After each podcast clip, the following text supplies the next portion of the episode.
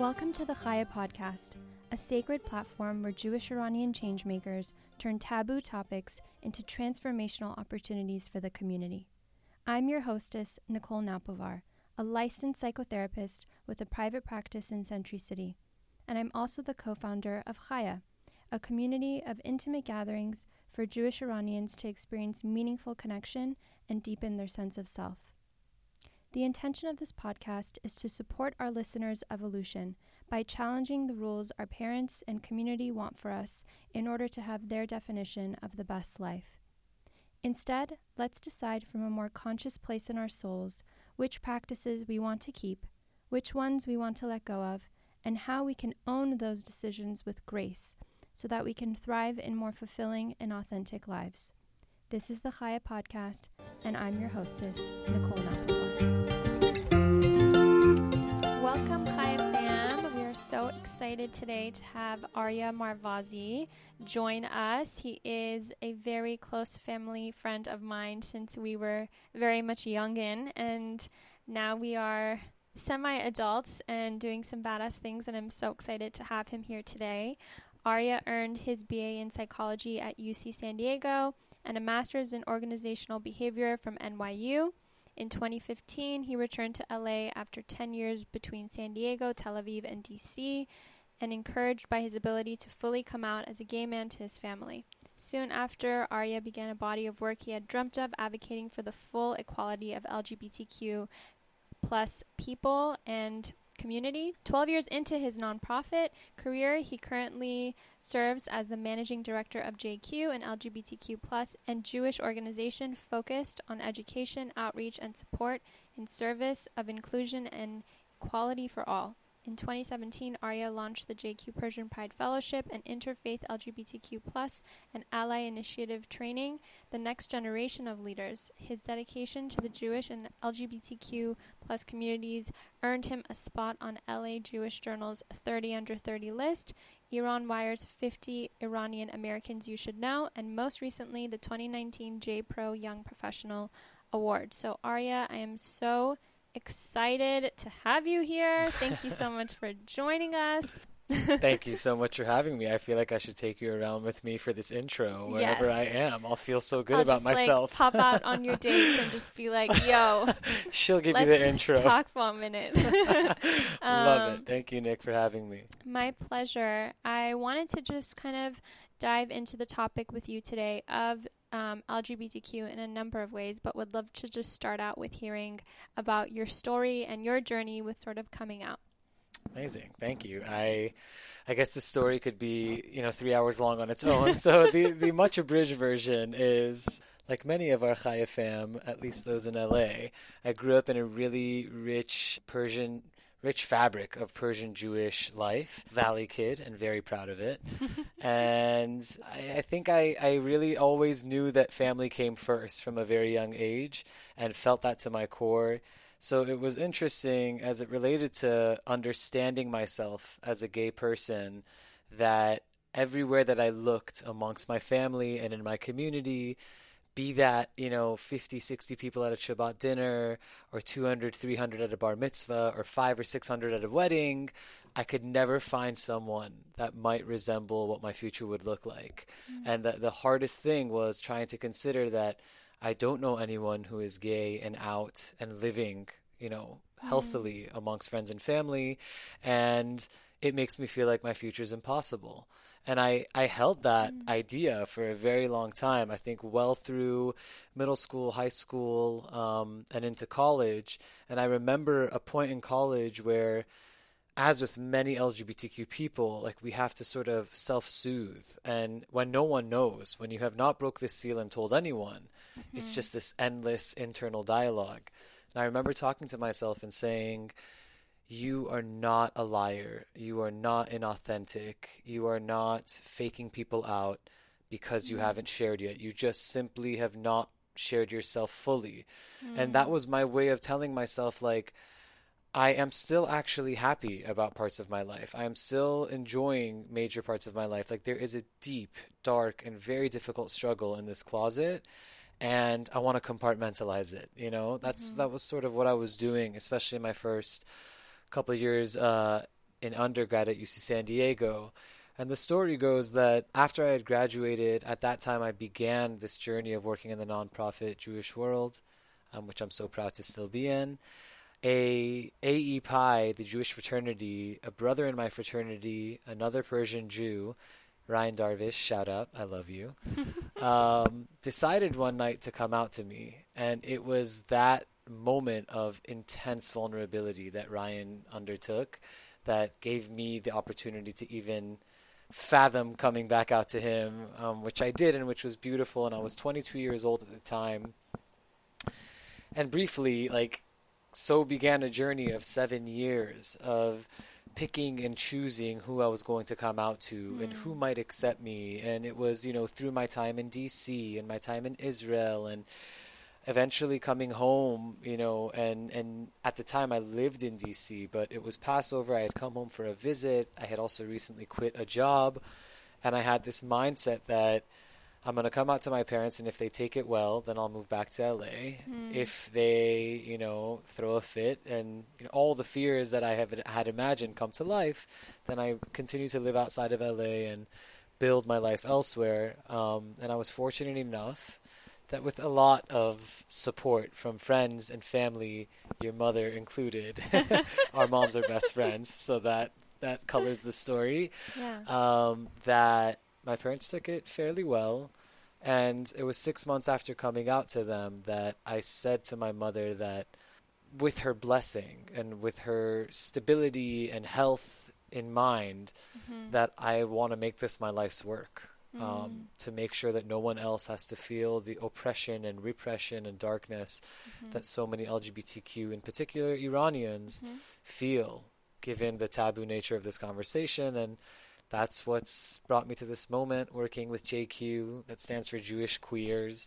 And we have a whole division of our work. While it is a organization that is informed by Jewish values, it is for everyone. Mm. And we have a lot of different niche work. And one of those niches that we serve is the Iranian community. And it's really changed the fabric of Iranian life and, and I think the conversation permanently about LGBTQ Iranian identity.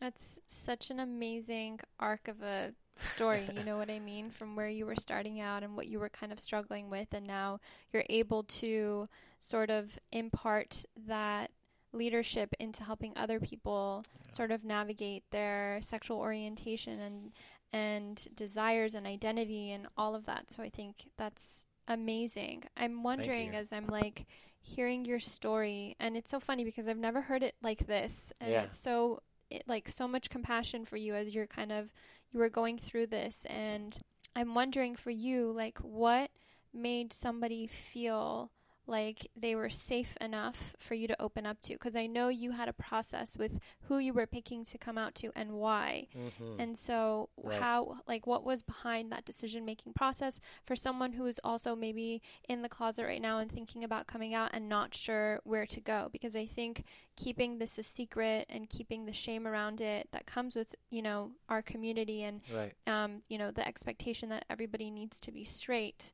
like you know and which is just like fucking insane right I hear right. myself say it heteronormativity yeah so like what makes somebody feel like a like you know, if someone's listening and they want to know, like, who should I be turning to or talking to? Because the shame of keeping this a secret and keeping keeping it in the closet is just going to make it so much more difficult sure, to live with. Sure. And I think part of diffusing it and coming out is beginning to identify these safe people.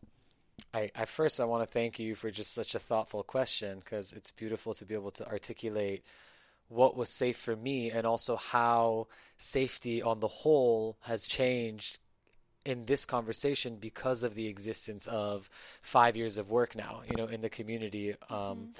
For me, when I was making the decision about who to come out to first, I have to be very frank that the only reason I came out was because a Persian Jewish gay man mm-hmm. came out to me 1st mm-hmm. And the vulnerability, the risk that he took in that moment to tell someone and to recognize that I then held information that was you know, so important to his life, and I was meant to kept, keep that secret. One of the biggest things that we seek, I think, whether it's LGBTQ identity or other parts of ourselves, is who can we talk to in our lives as Iranians that are other members of our community that we can trust without a shred of a doubt will completely and utterly keep that information safe for us. Mm-hmm. And so for me, the first example of that moment was another person who completely reflected pretty much all parts of my identity, mm-hmm. like another Persian Jewish gay guy from Los Angeles. Mm-hmm. But but coming off of that, one thing that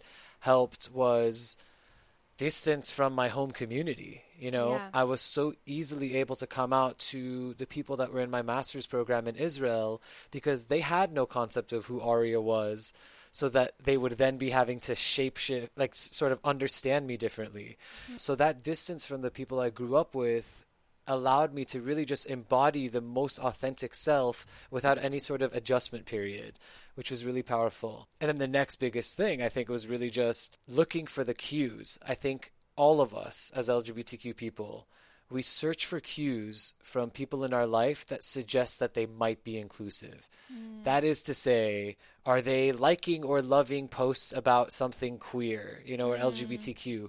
Do they say certain things at certain times? Like, I certainly remember Shabbat dinners at home when Prop 8 was happening in California and people were like voting for marriage equality or against marriage equality and hearing people around me say, anti LGBTQ things and checking them off as like the mm-hmm. okay, not you, not you, not you. you know, like so you, you when you have a secret to on on you know uh, to reveal you're sort of looking and you're listening with mm-hmm. a different uh, filter, I guess, mm-hmm. for when someone either shares a level of inclusion or shares their depth of homophobia or even just like bigotry, you know, sort mm-hmm. of like unwarranted hatred for for all the reasons that we have that in our lives. So I would say I guess for an LGBTQ person today that's looking though, one thing that's really special is there is this incredible community of activists and lay leaders that are waiting to be recipients of that information, mm. to nurture you in that moment, to support you with full confidence. That's beautiful. Certainly myself included, but also now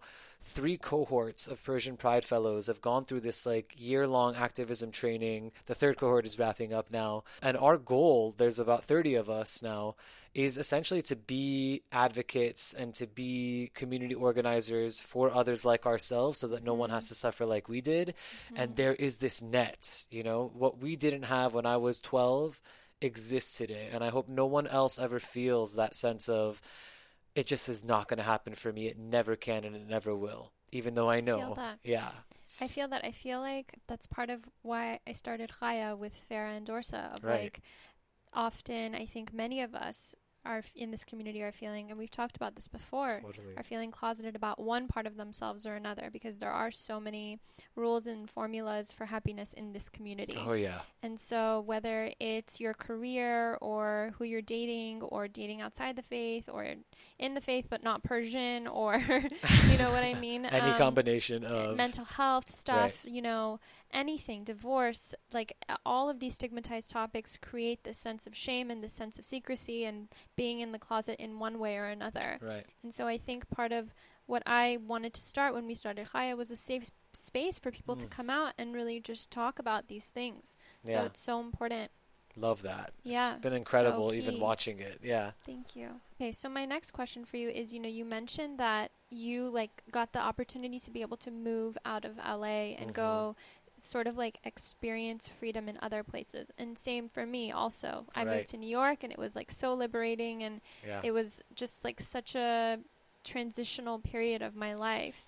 And I think for I'm wondering for people who are, you know, Jewish Iranian in LA and who don't necessarily have, you know, the ability to leave their parents' home or are living with their parents right now during COVID and are in the closet and are kind right. of like managing this, what do you recommend for them? Yeah, it's it's a great question. It makes me think, by the way, Nicole. Sorry, it's like a bit tangential, but I, I came up with this term, the queer exodus, for basically all of us that were we have so many stories of us leaving home, like picking mm-hmm. the college that was further away or taking yeah. the job that was further away.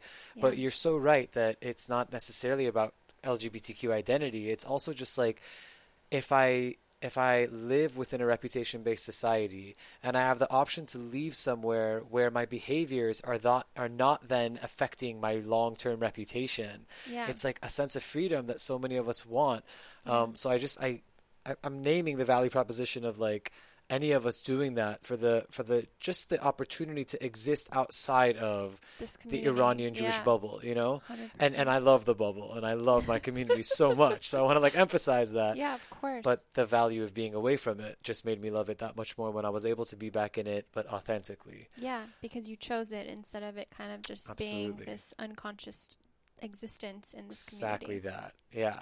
I think that right now, well, it's interesting because in the COVID reality, where unfortunately, with my organization with JQ, it was a, such a savior for so many people from teens to 80 year olds, where leaving the home and coming to a fully queer space where everyone is queer, or for that matter, everyone is identified as at minimum queer or ally.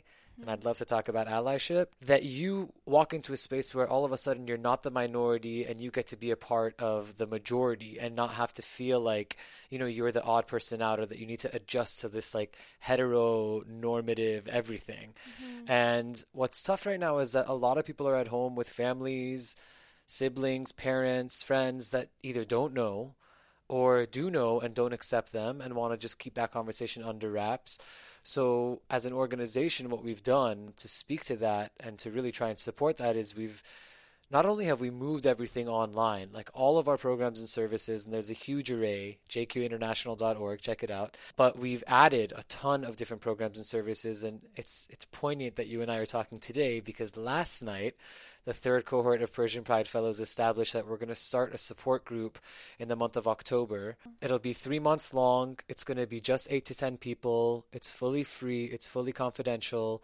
It'll happen bi weekly, and the goal is to be able to be that sort of safe space mm-hmm. for someone who's on any part of their journey, whether it's like not even having come out yet or three to five mm-hmm. years out of the closet and now in a different part of their struggle. There is, I, I would say to that person who's like struggling at home, certainly please feel free to reach out to me. I would love to be a liaison to a whole plethora of resources and also like you know, I don't speak for the entire Iranian LGBTQ community. I would love to like direct a bisexual Persian to a bisexual like friend, a trans mm-hmm. Persian or a non-binary Persian, you know, to the right resources so that it's not like a one size fits all response to any single person on any part of their journey. I was at Shabbat dinner with maybe seven or eight friends a couple weeks ago, and the conversation came up of is there a difference between being straight versus gay versus bi? Like some people at the table were saying like, "Oh, these are three separate categories." Mm. And like there's no fluidity or like there's no spectrum. And some other people at the table were very much like, "Y'all are on crack. Like this Yeah. is very much a spectrum." Right. and like most of us do sort of land in more of like a bisexual like we can go either way and we can be attracted to Sure. men and women or whatever so i actually Right. wanted to know what your thoughts are on Yeah. that There is so much evidence to suggest that the expression of sexual or romantic orientation and the expression of gender identity both fall on a spectrum that does have the capacity to fluctuate over the entirety of a person's lifetime. So it's interesting to start that we are already, by society standards, you have to establish I am this, this, this, or that, mm-hmm. and then that's meant to be permanent. Mm-hmm. But people go 20, 30, 40, 50 years and then eventually come across a person of the same sex, find some sort of an emotional or physical attraction, experience some sort of exchange, and no, that person does not need to all of a sudden go back and say, but now I'm this versus that. If we mm-hmm. felt or if we accepted the reality that these elements of ourself of of this this part of our human expression is on a spectrum over the arc of our lifetimes. I don't think we would feel so required to say well what are you? What box do you check? And it's interesting i can say this for myself and i haven't said this often um, in a public setting but i feel comfortable saying it that while i only have sexual attractions to men I do feel like I have had romantic attractions to women. And I really mean like from a heart and soul and love place that it's something that feels more than friendship. Like the capacity to love a person and feel almost like well, if there was a physical attraction here, I would I feel like I would want to be with you. Like and and that's I've experienced that. So does that make me biromantic and homosexual? Does that make me blank, blank, or blank? It just it doesn't matter. So where it gets to the children and child rearing, I think that I will raise my children to understand that what you are seeking in your life is love, and it does not matter what package that love comes within. The body parts will figure themselves out, and the you know what I mean. Like I don't want them to feel the need to identify as this or as that in the sphere of orientation because I recognize that that can change. And I really do want to mark the difference, like because we use LGBTQ all the time, that there's a major difference between LG and B and then the T. And that is that lesbian, gay, and bisexual are about your orientations. Like, mm-hmm. I love or I sleep with.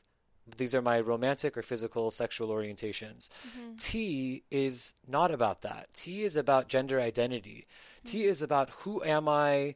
Trans identity, transgender identity is about having been born and feeling like you were you are in the wrong physical body and needing to transition to become oneself from a gender place and that doesn't touch orientation you can be trans and straight trans and bi trans and gay you know so i really want people to also just understand that differentiation yeah, like yeah. um, because it all gets grouped together and and i do vehemently stand firmly with the idea that to love LGBTQ people, to believe in LGBTQ equality, one must fundamentally accept and understand transgender identity as a part, not only as a part of that community, but as some of the foundations of the entire movement for queer equality and queer rights, or trans people of color. And like, I want our Iranian community to hear this and to like go back and look up the names Marsha P. Johnson and Sylvia Rivera and like recognize in this moment about Black Lives Matter and Trans Lives Matter and so many movements for justice and equality from an LGBTQ perspective, Black Trans Lives Matter matter uh, as much like to this entire movement as anyone, if not more from a foundational place.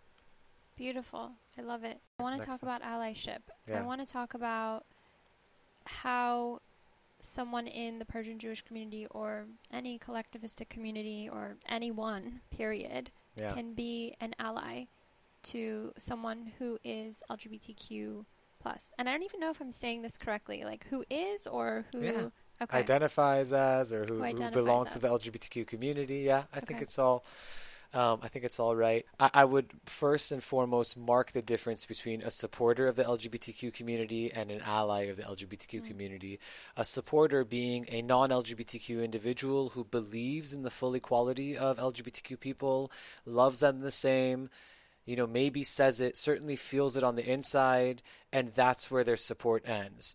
And the mm-hmm. minute difference that can be small or enormous is the ally actually to add to that takes actions mm-hmm. to support to make clear to illustrate to physically be present to sign a petition when lgbtq rights are being taken to show up to a pride parade if that's in their comfort level to show their support to post about positive lgbtq moments or to mm-hmm. celebrate you know national coming out day or you know to honor transgender day of remembrance which is a day that unfortunately is made to honor the lives of trans people lost each year. And wow. 2020 has been actually the bloodiest year in America's history on wow. record, I should say, because I'm sure there was worse, but for for trans people and particularly black trans women. So allies take action. So this question of like what can allies do is one, like the the whole arena of educating oneself and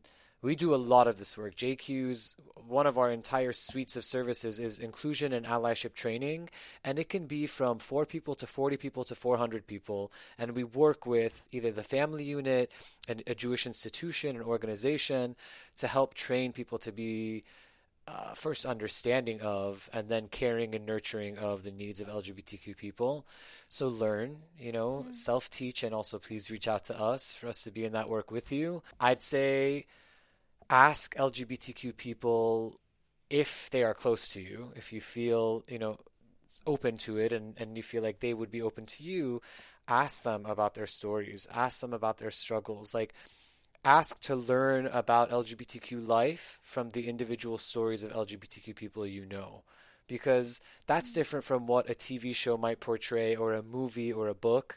And those other things are also great, but I just want I want to center the human to get Um, curious about individual stories of people that might be um, yeah, either in your circles or close to someone in your circles. Totally. Yeah, and I mean, I guess there are so many queer activists that have wrote biographies and that tell their stories. So there's like so much of that. And then I think it, for for those that are capable, for those that I don't want to push this on anyone, and I'm not suggesting that everyone should be an ally. Some people have to stop at support, and that's where, or I mean. Some people don't even support, so let's also mm-hmm. mark that difference. Yeah. But for some people, believing it, knowing it, that's sufficient for them. And we thank you. And we thank you for believing and loving us equally. For the allies, I think sometimes people think that allyship means it has to be at the Pride Parade.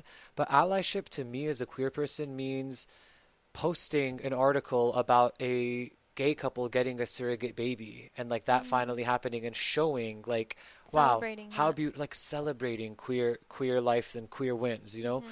It doesn't have to be like it doesn't have to be so in your face is what i'm getting at. Mm-hmm. And i think yeah so those those public displays i think anything that you put in the social media space that is positive about lgbtq life sends a direct message to anyone that's in your life that's lgbtq mm-hmm. and i want to say to everyone who's listening there are people in your lives that are lgbtq that you do not know are lgbtq yet.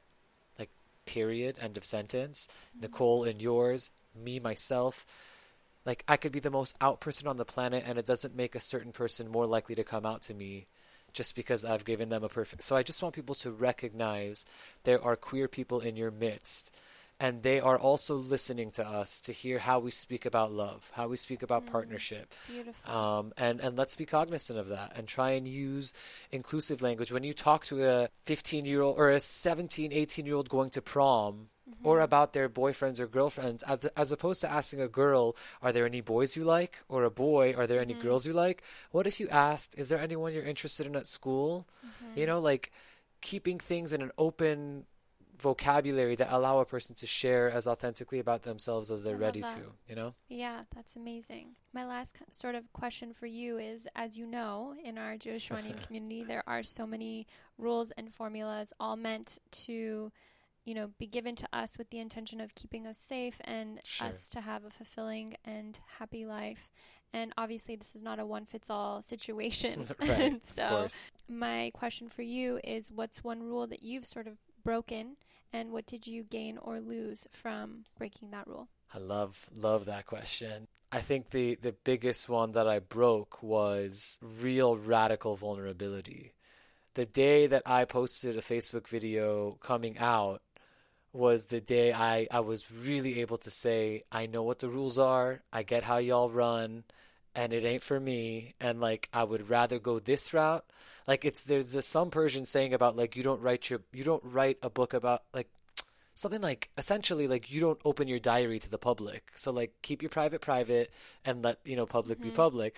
But i took my private to the public you know in that in that my privates to the public. That's so That's what said. that. Yeah exactly. No so yes it was it was this radical vulnerability. It was this moment of like audaciousness of just like i want to say it. I want you to hear it. I want you to face it. And it it definitely was not you know sort of typical of our community. But it has been the greatest first of all it stands as the greatest day of my life. That mm. single day even that like moment of clicking submit or whatever post and and then it's invited the whole like the rest of my life was dependent on that moment you know to mm-hmm. just show the world who I really am in a way that was unapologetic and invite the world in, you know? And I think it's just, it's been beautiful. It has not been without challenges. And I certainly got a decent amount of backlash. And to this day, I get backlash from people about my level of openness and outness. And by the way, I'm still not showing y'all everything. There's plenty, plenty more behind these scenes for what you might see in three or five years. But yeah, exactly.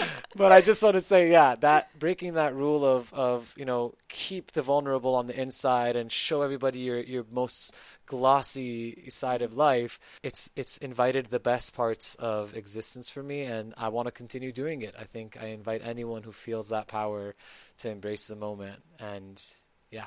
Beautiful. Thank you so much for all of this amazing wisdom and for having the courage to come out and be not just come out, but just be such a leader and such a hero. And I'm so grateful for you. I'm so honored to call you my friend, and I love you so much.